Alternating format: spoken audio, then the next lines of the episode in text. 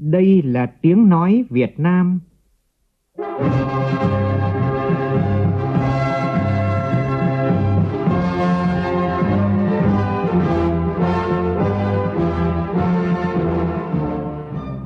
là tiếng nói Việt Nam, phát thanh từ Hà Nội, thủ đô nước Cộng hòa xã hội chủ nghĩa Việt Nam.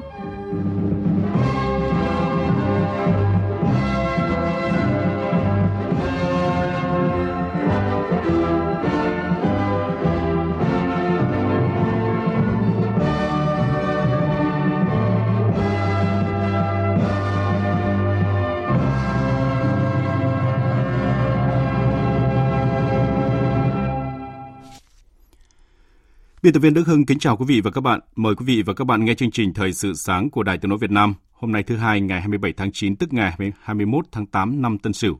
Chương trình có những tin tức đáng chú ý sau.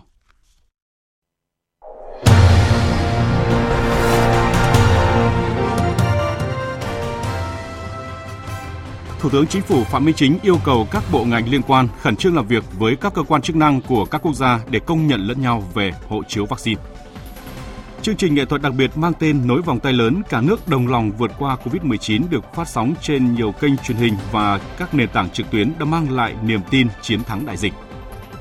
Nhiều địa phương tiếp tục thực hiện các biện pháp an toàn phòng chống dịch gắn liền với khôi phục dần các hoạt động sản xuất.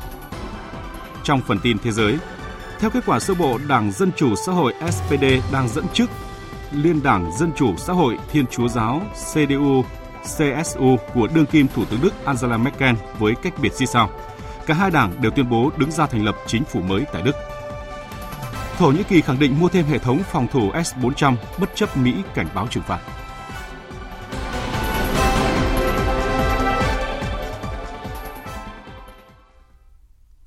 Bây giờ là nội dung chi tiết.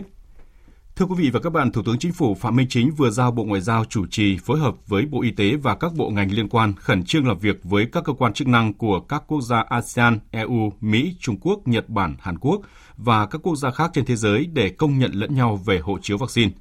Việc công nhận hộ chiếu vaccine sẽ giúp mở cửa nền kinh tế, đưa hoạt động kinh tế xã hội trở lại trạng thái bình thường mới – Thủ tướng Phạm Minh Chính cũng đề nghị các bộ, cơ quan ngang bộ và Ủy ban nhân dân các tỉnh thành phố kịp thời động viên khen thưởng và đề xuất khen thưởng đối với các tập thể cá nhân có giải pháp sáng tạo, thành tích xuất sắc, tiêu biểu trong công tác phòng chống dịch COVID-19, đồng thời có cơ chế chính sách quan tâm về vật chất và tinh thần đến lực lượng tuyến đầu chống dịch cũng như cha mẹ già con nhỏ của họ. Thưa quý vị và các bạn, tối qua chương trình nghệ thuật mang tên Nối vòng tay lớn cả nước đồng lòng vượt qua COVID-19 do Tổ chức Khoa học và Chuyên gia Việt Nam toàn cầu phối hợp với Sở Văn hóa Thể thao Thành phố Hồ Chí Minh và Quỹ Trịnh Công Sơn tổ chức được phát sóng trên nhiều kênh truyền hình và các nền tảng trực tuyến đã để lại nhiều cảm xúc cho đông đảo người dân cả nước, đặc biệt là người dân Thành phố Hồ Chí Minh. Phản ánh của Minh Thắm và Trịnh Giang, phóng viên thường trú tại Thành phố Hồ Chí Minh. Sài Gòn tôi sẽ sớm mai xuân về sẽ không Chương trình nghệ thuật nối vòng tay lớn cả nước đồng lòng vượt qua Covid-19 được thực hiện theo hình thức cầu truyền hình trực tuyến với nhiều điểm đầu cầu kéo dài từ Bắc tới Nam. Trong đó, nhà hát thành phố Hồ Chí Minh được chọn làm điểm cầu chính. Tham dự chương trình từ đầu cầu thủ đô Hà Nội, trong bài phát biểu của mình, Thủ tướng Chính phủ Phạm Minh Chính đã gửi lời cảm ơn đến người dân trong và ngoài nước, đội ngũ y bác sĩ, lực lượng tuyến đầu chống dịch, đến các doanh nghiệp, nghệ sĩ và cả bạn bè quốc tế đã đồng hành cùng Việt Nam trong suốt giai đoạn chống dịch căng thẳng vừa qua. Vượt qua ý nghĩa của một đêm nhạc, tinh thần đại đoàn kết toàn dân tộc Việt Nam tiếp tục được tỏa sáng. Chúng ta đã và đang nhận được rất nhiều đóng góp về tinh thần và vật chất của những tấm lòng nhân ái trên khắp thế giới. Đảng và nhà nước luôn trân trọng và cảm ơn những đóng góp đó, tất cả vì cuộc sống ấm no, hạnh phúc của nhân dân. Đảng và nhà nước sẽ quyết tâm chính trị cao, nỗ lực lớn, hành động quyết liệt với các giải pháp phù hợp, thích ứng an toàn, linh hoạt, kiểm soát hiệu quả dịch bệnh COVID-19 và nhanh chóng khôi phục, thúc đẩy phát triển kinh tế xã hội. Sau lời phát biểu của Thủ tướng Chính phủ, những hình ảnh, những thước phim về Sài Gòn, thành phố Hồ Chí Minh trong những ngày chống dịch vừa qua hiện lên sống động cùng với phần thể hiện của các nghệ sĩ nổi tiếng khiến người xem xúc động vì đã khá lâu mọi người không được đến đây do giãn cách xã hội để phòng chống dịch. Anh Trần Quốc Tuấn, một người dân ở thành phố Thủ Đức chia sẻ. Lần đầu tiên mình thấy cái chương trình ca nhạc trong một cái sân khấu lớn như vậy mà không có một cái bóng người và hai MC mở màn với hai cái khẩu trang. Tôi thật sự lúc đó rất là xúc động. Và tiếp theo đó là cái ca khúc Hãy yêu nhau đi, mở màn với bao nhiêu hình ảnh ca sĩ, chiến sĩ và bác sĩ cùng đồng lòng với người dân để chống dịch. Rồi tiếp theo là lời à, phát biểu của Thủ tướng Chính phủ Phạm Minh Chính. Lúc này thì tôi nói thật là tôi đã rơi nước mắt rồi. Chương trình được nối tiếp bằng những ca khúc về ba miền quê hương đất nước, về sự hy sinh, tinh thần đoàn kết, truyền thống sẻ chia và ý chí vươn lên của con người của dân tộc Việt Nam. Điều đặc biệt là tất cả các tiết mục đều được các nghệ sĩ tự thu âm, tự thực hiện và gửi về cho chương trình. Cũng trong chương trình, khán giả được theo dõi những thước phim rất xúc động, ghi lại khoảnh khắc chiến đấu giành giật sự sống của các y bác sĩ và bệnh nhân ở các bệnh viện điều trị COVID-19 và những hoạt động thiện nguyện chia ngọt sẻ bùi của người dân thành phố Hồ Chí Minh dành cho nhau cũng như người dân cả nước hướng về thành phố trong suốt thời gian qua. Những khó khăn, thử thách mà ngành y tế thành phố Hồ Chí Minh đã phải trải qua trong thời gian đầu phòng chống dịch cũng như những tín hiệu khả quan hơn về sau được bác sĩ Trần Thanh Linh, trưởng khoa hồi sức cấp cứu bệnh viện Chợ Rẫy, phó giám đốc bệnh viện hồi sức COVID-19 chia sẻ trong chương trình. Không phải là chúng ta chuẩn bị mở cửa bình thường mới thì có nghĩa là chúng ta đang tự do ra mà chúng ta phải ý thức được việc tuân thủ những cái khuyến cáo của Bộ Y tế hiện nay và những người bệnh đã trở về từ cửa tử họ chính là nhân chứng sống để cho thấy cái căn bệnh này nó phức tạp và nó hoành hành như thế nào và họ sẽ thấy là những nỗ lực của ngành y tế của tất cả các ngành luôn luôn ở bên cạnh người bệnh. Khi xem lại những hình ảnh ở các bệnh viện điều trị COVID-19, bà Trần Thị Hải Vân, ngụ tại phường Bình Chiểu, thành phố Thủ Đức, một F0 đã được điều trị khỏi cũng bồi hồi nhớ lại. Trong quá trình điều trị, tôi đã từng chứng kiến rất nhiều bệnh nhân bị nặng hơn mình và chứng kiến cái sự vất vả của các y bác sĩ tại bệnh viện giã chiến.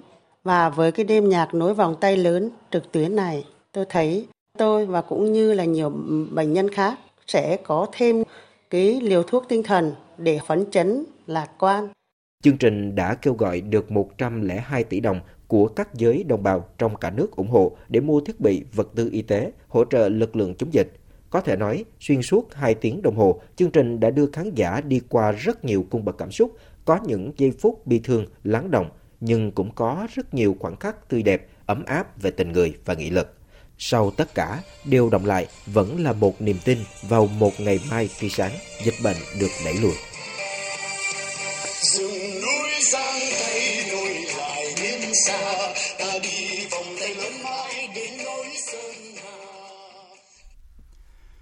Từ 0 giờ sáng nay, tỉnh Bến Tre chuyển sang thực hiện chỉ thị số 19 của Thủ tướng Chính phủ trừ các khu vực phong tỏa. Người ngoài vào tỉnh, người đi về tỉnh phải có giấy xét nghiệm SARS-CoV-2 bằng phương pháp RT-PCR âm tính trong 72 giờ, khai báo y tế và cách ly theo quy định. Người dân chỉ ra khỏi địa phương khi thật sự cần thiết và phải có giấy xác nhận của Ủy ban nhân dân huyện, thành phố. Lãnh đạo tỉnh Bình Dương hôm qua đã tổ chức gặp gỡ đối thoại với 50 doanh nghiệp và cán bộ công đoàn để lắng nghe những khó khăn vướng mắc và cùng tìm giải pháp thao gỡ để đưa hoạt động sản xuất trở lại bình thường. Thiên Lý, phóng viên thường trú tại thành phố Hồ Chí Minh đưa tin. Tại buổi gặp gỡ đối thoại, đại diện các doanh nghiệp đồng tình với các phương án sản xuất an toàn do tỉnh đề ra như ba tại chỗ, một cung đường hai điểm đến, ba xanh. Tuy nhiên trong quá trình thực hiện, doanh nghiệp gặp không ít khó khăn, vướng mắt. Cụ thể, việc di chuyển của người lao động từ nhà đến doanh nghiệp trong khu vực vùng xanh vẫn gặp khó khăn do lực lượng trực chốt kiểm soát dịch yêu cầu phải có giấy test COVID-19 âm tính. Trong khi quy định là chỉ cần đã tiêm vaccine và có giấy xác nhận của doanh nghiệp. Do đó, các doanh nghiệp mong muốn chính quyền tạo thuận lợi hơn cho người lao động di chuyển qua chốt kiểm soát đến công ty làm việc. Một số doanh nghiệp cho rằng hiện tại đang phải gánh chi phí rất lớn để thuê y tế tư nhân test COVID-19 cho công nhân 3 ngày một lần – Do đó kiến nghị các cơ quan chức năng cho phép doanh nghiệp tự test nhanh cho công nhân để giảm chi phí. Người lao động được sử dụng kết quả test nhanh do doanh nghiệp xác nhận để lưu thông qua chốt kiểm soát dịch. Doanh nghiệp cũng mong muốn sớm có vaccine ngừa COVID-19 để tiêm mũi 2 cho công nhân, tạo hệ miễn dịch để yên tâm hoạt động trở lại. Trước kiến nghị của doanh nghiệp, lãnh đạo tỉnh Bình Dương cho biết sẽ làm việc với các địa phương để có biện pháp hỗ trợ tốt hơn và sẽ tiêm ngay cho công nhân lao động khi có vaccine. Cũng từ ngày hôm nay, người dân Bình Dương qua chốt kiểm dịch địa điểm công cộng phải quét mã QR, đó là chỉ đạo mới của Ủy ban nhân dân tỉnh Bình Dương để phòng chống dịch COVID-19 trong điều kiện bình thường mới. Ngoài ra, các ngành địa phương phải thực hiện gắn yêu cầu quét QR vào điều kiện an toàn khi triển khai hoạt động sản xuất kinh doanh. Việc quét mã QR phải được kiểm tra giám sát định kỳ hoặc đột xuất. Qua 12 ngày thực hiện kế hoạch phục hồi sản xuất kinh doanh, tỉnh Long An có thêm khoảng 400 doanh nghiệp đủ điều kiện hoạt động trở lại với khoảng 38.000 lao động. Tỉnh Long An đang nghiên cứu xây dựng kế hoạch phục hồi kinh tế xã hội gắn với đảm bảo phòng chống dịch COVID-19. Tin của phóng viên thường trú tại thành phố Hồ Chí Minh. Cụ thể, tỉnh Long An đề ra mục tiêu là đến ngày 15 tháng 10 năm 2021 sẽ có khoảng 40 đến 50% tổng số doanh nghiệp phục hồi hoạt động. Sau thời điểm này, tùy vào diễn biến dịch bệnh, sẽ mở rộng thêm đối tượng doanh nghiệp hoạt động và mở rộng quy mô, công suất của từng doanh nghiệp. Phấn đấu đến cuối năm 2021 sẽ có ít nhất khoảng 80% số doanh nghiệp hoạt động lại. Qua rà soát của Ban Quản lý các khu kinh tế Long An, hiện trên địa bàn chỉ có 1.500 doanh nghiệp hoạt động, chiếm 11,1%. Trong đó có 800 doanh nghiệp hoạt động theo phương án ba tại chỗ, với 42.622 lao động ở lại và các doanh nghiệp sản xuất, kinh doanh hàng hóa dịch vụ thiết yếu. Hiện tỉnh Long An đã thành lập 10 đoàn công tác để theo dõi, hỗ trợ tháo gỡ khó khăn vướng mắt, tạo điều kiện thuận lợi cho doanh nghiệp trong quá trình khôi phục hoạt động sản xuất kinh doanh. Trung tâm Chỉ huy Phòng chống dịch COVID-19 và Khôi phục Kinh tế quận 7 vừa khánh thành và đi vào hoạt động từ chiều qua. Đây là trung tâm công nghệ phục vụ phòng chống dịch và phục hồi kinh tế cấp quận huyện đầu tiên được đưa vào sử dụng với sự phối hợp thực hiện của tập đoàn FPT. Tin của phóng viên Hà Khánh thường trú tại thành phố Hồ Chí Minh. Trung tâm có chức năng phòng chống dịch, khôi phục kinh tế, triển khai an sinh xã hội, tiếp nhận và xử lý thông tin của người dân qua cổng 1022, tổ chức họp trực tuyến Ban chỉ đạo phòng chống dịch COVID-19 quận 7 với các đơn vị liên quan – Trung tâm sẽ ứng dụng công nghệ thông tin trong công tác điều hành để xét nghiệm, theo dõi, điều trị và chăm sóc F0, khôi phục kinh tế với việc nhận diện hộ kinh doanh xanh, doanh nghiệp xanh, cá nhân xanh và tổ dân phố xanh, cấp mã QR code, chăm lo an sinh xã hội đúng đối tượng, thông tin chế độ, kiểm tra, giám sát tiến độ, tiếp nhận, xử lý và phản hồi thông tin phản ánh qua hệ thống tin nhắn, email và giám sát việc chấp hành giãn cách xã hội, thực hiện 5K thông qua hệ thống camera giám sát tại khu chế xuất và trên đường phố. Từ đó sẽ giúp cho quận 7 cập nhật số liệu, hệ thống thông tin chính xác, kịp thời, phục vụ cho việc báo cáo, xử lý thông tin, chỉ đạo, điều hành và làm cơ sở để đưa ra các quyết định chính xác.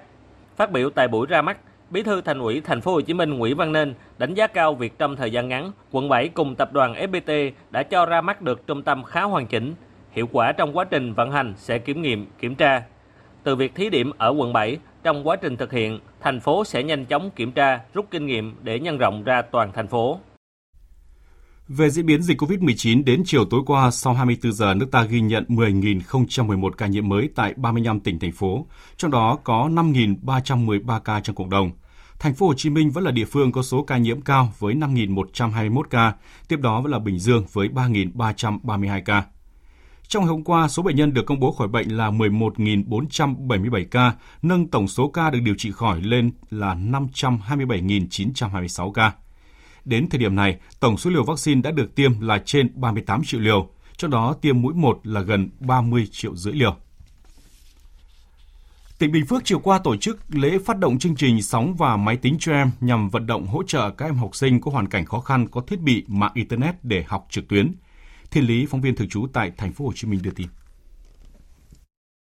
Theo thống kê, năm học 2021-2022, toàn tỉnh Bình Phước có hơn 100.000 học sinh không đủ điều kiện thiết bị học tập trực tuyến. Để giúp các em có điều kiện học tập, các cấp các ngành ở Bình Phước đã vận động được hơn 25,6 tỷ đồng tiền mặt, cùng hàng ngàn thiết bị SIM điện thoại cho học sinh. Nhờ đó, từ 100.000 học sinh thiếu thiết bị học tập, đến nay giảm xuống còn 15.000 em. Hiện nay, toàn tỉnh Bình Phước còn 85 thôn ấp và 118 trường học chưa có đường truyền Internet, 644 điểm thôn ấp trường học đường truyền yếu, 31 điểm thôn ấp trường học chưa có sóng 3G, 4G. Tại lễ phát động, nhiều doanh nghiệp trong và ngoài tỉnh Bình Phước đã tham gia ủng hộ cho chương trình với số tiền hàng trăm triệu đồng, cùng nhiều phần quà ý nghĩa cho học sinh khó khăn. Ông Phạm Văn Trung, Phó Giám đốc Công ty Trách nhiệm hữu hạn Cây xanh Công Minh ở thành phố Đồng Xoài, tỉnh Bình Phước chia sẻ. Trong ờ, cái thời ờ, dịch bệnh đang phức tạp thì các em học sinh thì cũng ờ, ảnh hưởng nhiều, nhất là những các em ở vùng sâu vùng xa. Nên là doanh nghiệp cũng mong muốn đóng góp một phần nhỏ cái khả năng của doanh nghiệp để nhằm hỗ trợ cho các em có điều kiện được học hành tốt hơn. Dịp này, lãnh đạo tỉnh Bình Phước đã trao tặng điện thoại thông minh cho học sinh khó khăn của các huyện Bù Đăng, Bù Đớp, Bù Gia Mập, Hớn Quảng và Lộc Ninh, mỗi huyện 24 máy. Tòa án Nhân dân cấp cao Hà Nội hôm nay mở phiên tòa xét xử phúc thẩm vụ án vi phạm quy định về đầu tư công trình xây dựng gây hậu quả nghiêm trọng xảy ra tại dự án nhà máy nhiên liệu sinh học ethanol Phú Thọ. Tin của phóng viên Đình Hiếu. Phiên tòa được mở để xem xét đơn kháng cáo của 6 bị cáo. Bên cạnh đó, công ty trách nhiệm hữu hạn Mai Phương cũng có đơn kháng cáo đề nghị tòa phúc thẩm xem xét trả lại 3.400 m2 đất tại Tam Đảo Vĩnh Phúc cho công ty. Bị cáo Đinh La Thăng, nguyên chủ tịch Hội đồng quản trị Tập đoàn Dầu khí Việt Nam không làm đơn kháng cáo. Trước đó, Tòa nhân dân thành phố Hà Nội đã mở phiên tòa sơ thẩm xét xử vụ án này và tuyên án phạt bị cáo Đinh La Thăng 11 năm tù về tội vi phạm quy định về đầu tư công trình xây dựng gây hậu quả nghiêm trọng. Dự kiến phiên tòa phúc thẩm sẽ diễn ra trong 3 ngày. Mưa to kèm theo sấm sét chiều tối qua đã khiến một phụ nữ sinh năm 2003 trú tại quận Ô Môn, thành phố Cần Thơ bị tử vong do sét đánh trúng. Còn tại Quảng Bình, mưa lũ trong những ngày qua khiến một người tử vong do bị nước cuốn trôi, 5 người đi rừng hiện tại vẫn chưa liên lạc được.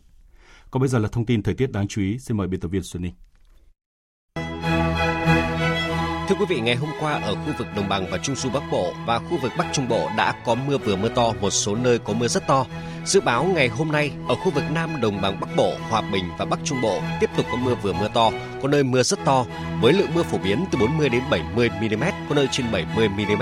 Các nơi khác ở Bắc Bộ trong đó có thủ đô Hà Nội có mưa rào và rông với lượng mưa phổ biến từ 20 đến 40 mm. Mưa rào và rông còn diễn ra tương đối phổ biến tại các tỉnh Nam Trung Bộ, Tây Nguyên và Nam Bộ trong ngày hôm nay. Tuy nhiên, lượng mưa vừa phải. Về nhiệt độ các tỉnh thành trên cả nước trong ngày hôm nay cơ bản cao nhất từ 31 đến 33 độ. Riêng các tỉnh khu vực từ Đà Nẵng đến Bình Thuận cao nhất trong ngày khoảng 34 độ. Xin được chuyển sang phần tin thế giới. Về cuộc bầu cử ở Đức, các kết quả được cập nhật đến nửa đêm ngày 26 tháng 9 cho thấy Đảng Dân Chủ Xã hội SPD đang dẫn trước Đảng Liên đảng Dân Chủ Xã hội Thiên Chúa Giáo CDU-CSU với cách biệt như sau.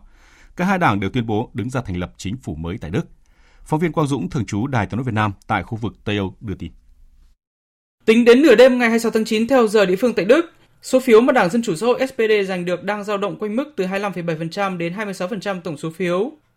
Bám đuổi ngay phía sau là Liên đảng Dân Chủ Thiên Chúa Giáo Xã hội Thiên Chúa Giáo CDU-CSU với khoảng 24,5% đến 24,8% số phiếu. Nếu kết quả này được duy trì cho đến khi kết thúc kiểm phiếu, Đảng Dân Chủ Xã hội SPD sẽ chiến thắng với số phiếu nhiều hơn gần 6 điểm phần trăm so với thành tích của đảng này vào năm 2017. Tuy nhiên, do cách biệt giữa Đảng Dân Chủ Xã hội SPD và Liên đảng CDU-CSU quá nhỏ, nên các cử tri Đức sẽ phải đợi đến sáng 27 tháng 9 theo giờ địa phương mới có kết quả cuối cùng của cuộc tổng tuyển cử liên bang để xem đảng nào đã chiến thắng và ứng cử viên nào sẽ có nhiều khả năng nhất để trở thành Thủ tướng Đức thay bà Angela Merkel. Trong thời gian chờ đợi việc kiểm phiếu kết thúc, các lãnh đạo cả hai đảng SPD và CDU-CSU đều đã tuyên bố mình đã giành kết quả đủ cao để có quyền thành lập chính phủ liên minh. Phát biểu tại trụ sở Đảng Dân Chủ Xã hội SPD trong tối 26 tháng 9 ngay sau khi các kết quả đầu tiên được công bố, ông Olaf Scholz, ứng cử viên thủ tướng của Đảng Dân Chủ Xã hội SPD, đã tự tin cho rằng cử tri Đức đã lựa chọn đảng mình. Und natürlich freue ich mich über das Wahlergebnis, dass die Bürgerinnen und Bürger dieses Landes Dĩ nhiên là tôi vô cùng hạnh phúc với kết quả bầu cử mà các cử tri Đức đã lựa chọn. Họ đã lựa chọn rằng Đảng Dân Chủ Xã hội SPD phải tiến lên và đó là một thành công lớn. Rất nhiều công dân Đức đã bỏ phiếu cho SPD vì họ muốn một sự thay đổi trong chính quyền và bởi vì họ muốn thủ tướng tiếp theo của nước Đức sẽ là Olaf Scholz. Đài truyền hình Đức ZDF công bố kết quả thăm dò dư luận chấp nhoáng ngay trong tối 26 tháng 9 cho thấy 55% cử tri Đức ủng hộ một chính phủ do Đảng Dân Chủ Xã hội SPD dẫn dắt, hơn nhiều con số 36% ủng hộ một chính phủ liên minh do CDU và CSU thành lập. Cuộc bầu cử tại nước Đức đánh dấu sự kết thúc của chặng đường lãnh đạo kéo dài 16 năm của Thường Thủ tướng Angela Merkel. Ít phút nữa, câu chuyện thời sự trong chương trình theo dòng thời sự sáng nay với chủ đề Kỷ nguyên Merkel và tương lai nước Đức. Các vị khách mời sẽ cùng quý vị khám phá di sản của chính nữ Thủ tướng Angela Merkel và dự đoán về tương lai chính trường nước Đức. Mời quý vị chú ý đón nghe. Tajikistan đang can thiệp vào công việc nội bộ của Afghanistan. Đây là tuyên bố vừa được quyền Phó Thủ tướng Chính phủ Afghanistan do Taliban thành lập Abdul Ghani Barada đưa ra. Phóng viên thường trú Đài tiếng nói Việt Nam tại Ấn Độ theo dõi khu vực Nam Á đưa tin. Phát biểu trên kênh truyền hình Al Jazeera, Phó thủ lĩnh của Taliban Abdul Ghani Barada tuyên bố mỗi một hành động can thiệp của nước láng giềng sẽ có phản ứng của Afghanistan. Trước đó một ngày, người phát ngôn của Taliban Zabihullah Mujahid cho biết phong trào Hồi giáo vũ trang này đã đưa hàng nghìn tay súng đến tỉnh Takha, tỉnh có biên giới với Tajikistan. Theo người phát ngôn Taliban, đây là việc làm cần thiết nhằm ngăn chặn các mối đe dọa an ninh. Hồi đầu tháng này, Tổng thống Tajikistan Emomali Ramon từng đề cập tới việc thiết lập vành đai an ninh xung quanh Afghanistan nhằm ngăn chặn khả năng các nhóm khủng bố mở rộng hoạt động. Tổng thống Thổ Nhĩ Kỳ Tayyip Erdogan vừa khẳng định nước này vẫn có ý định mua thêm hệ thống phòng thủ tên lửa S-400 từ Nga. Động thái này được cho là sẽ làm sâu sắc thêm những dạn nứt trong quan hệ với đồng minh NATO là Mỹ, khiến Washington có thể tung đòn trừng phạt mới nhằm trả đũa Ankara. Tổng thống Thổ Nhĩ Kỳ Erdogan cũng kết, tiết lộ kế hoạch thăm Nga vào tuần tới để có cuộc gặp với Tổng thống Nga Vladimir Putin. Tiếp tục chương trình là những thông tin thể thao đáng chú ý.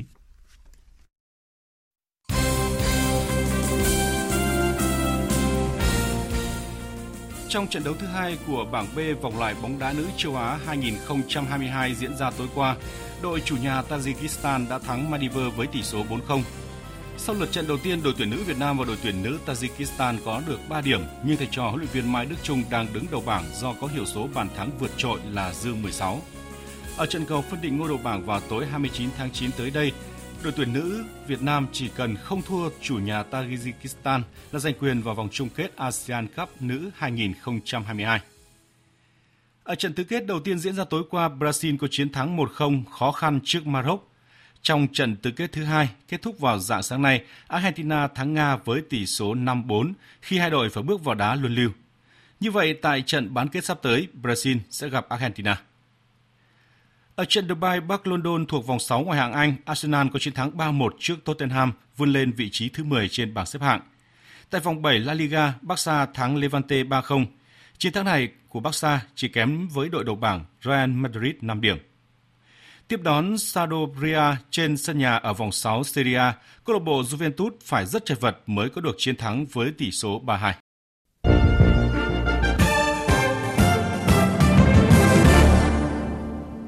Thưa quý vị và các bạn, từ khi dịch COVID-19 bùng phát đến nay, đồn biên phòng cửa khẩu quốc tế Hà Tiên đã tiếp nhận hơn 6.000 người là công dân Việt Nam lao động ở Campuchia về nước và được đưa đi cách ly theo quy định.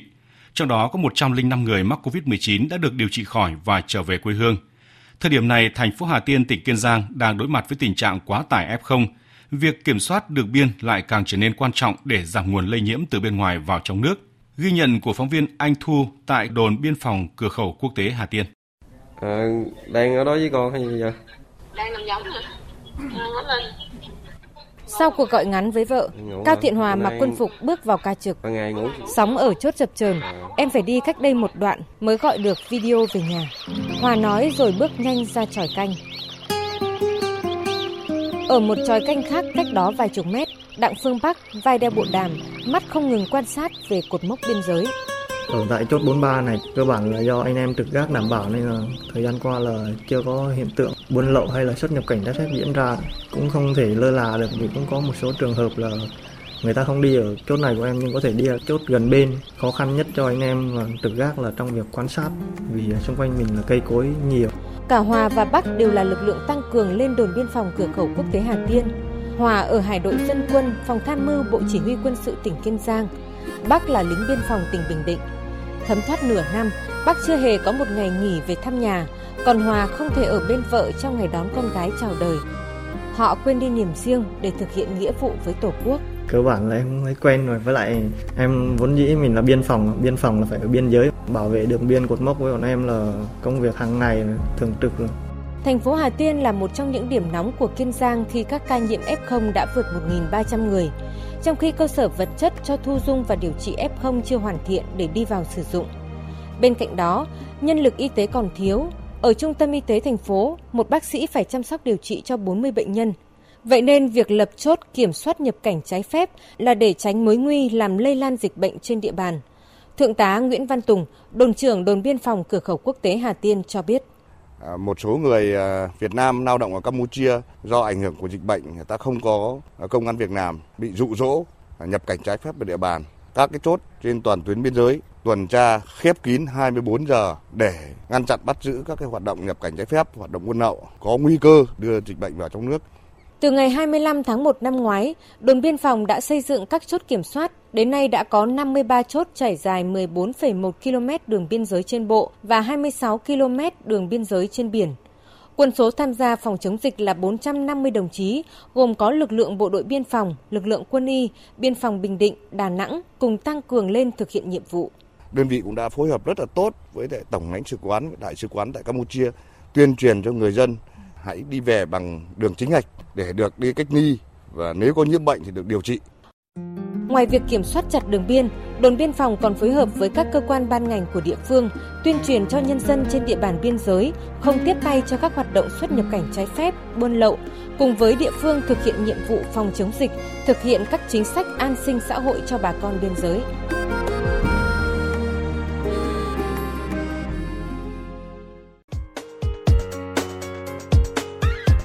Dự báo thời tiết Phía Tây Bắc Bộ nhiều mây có mưa rào và rông rải rác, riêng Hòa Bình sáng có mưa, có nơi mưa to, đêm có mưa rào và rông vài nơi, gió nhẹ. Trong mưa rông có khả năng xảy ra lốc xét và gió giật mạnh, nhiệt độ từ 22 đến 33 độ. Phía Đông Bắc Bộ, khu vực Hà Nội nhiều mây, có mưa rào và rông rải rác. Riêng khu vực Nam Đồng Bằng sáng có mưa vừa, có nơi mưa to, gió Đông Nam cấp 2, cấp 3. Trong mưa rông có khả năng xảy ra lốc xét và gió giật mạnh, nhiệt độ từ 23 đến 33 độ. Khu vực từ Thanh Hóa đến Thừa Thiên Huế, phía Bắc nhiều mây có mưa rào và rông rải rác, riêng sáng có mưa vừa, có nơi mưa to, phía Nam có mây, có mưa rào và rông vài nơi, gió nhẹ. Trong mưa rông có khả năng xảy ra lốc xét và gió giật mạnh, nhiệt độ từ 23 đến 32 độ. Khu vực từ Đà Nẵng đến Bình Thuận có mưa rào và rông vài nơi, gió nhẹ. Trong mưa rông có khả năng xảy ra lốc xét và gió giật mạnh, nhiệt độ từ 23 đến 34 độ. Tây Nguyên có mưa rào và rông vài nơi, gió nhẹ. Trong mưa rông có khả năng xảy ra lốc xét và gió giật mạnh, nhiệt độ từ 19 đến 32 độ. Nam Bộ có mưa rào và rông vài nơi, riêng chiều tối có mưa rào và rông rải rác, gió nhẹ. Trong mưa rông có khả năng xảy ra lốc xét và gió giật mạnh, nhiệt độ từ 23 đến 33 độ. Dự báo thời tiết biển, Vịnh Bắc Bộ có mưa rào và rông rải rác, trong mưa rông có khả năng xảy ra lốc xoáy và gió giật mạnh. Tầm nhìn xa trên 10 km giảm xuống từ 4 đến 10 km trong mưa, gió nhẹ. Vùng biển từ Quảng Trị đến Quảng Ngãi, vùng biển từ Bình Định đến Ninh Thuận có mưa rào và rông vài nơi, tầm nhìn xa trên 10 km, gió nhẹ. Vùng biển từ Bình Thuận đến Cà Mau, Vùng biển từ Cà Mau đến Kiên Giang có mưa rào và rông rải rác. Trong mưa rông có khả năng xảy ra lốc xoáy và gió giật mạnh. Tầm nhìn xa trên 10 km, giảm xuống từ 4 đến 10 km trong mưa, gió nhẹ. Khu vực Bắc Biển Đông, khu vực quần đảo Hoàng Sa thuộc thành phố Đà Nẵng có mưa rào và rông vài nơi, tầm nhìn xa trên 10 km, gió đông đến đông bắc cấp 4, cấp 5 khu vực giữa và Nam Biển Đông, khu vực quần đảo Trường Sa thuộc tỉnh Khánh Hòa và Vịnh Thái Lan có mưa rào và rông vài nơi, tầm nhìn xa trên 10 km, gió nhẹ. Chương trình thời sự sáng nay đến đây là hết. Chương trình do biên tập viên Đức Hưng biên soạn và thực hiện với sự tham gia của biên tập viên Xuân Ninh, phát thanh viên Kim Phượng và kỹ thuật viên Thu Hiền, chịu trách nhiệm nội dung Lê Hằng. Cảm ơn quý vị và các bạn đã lắng nghe.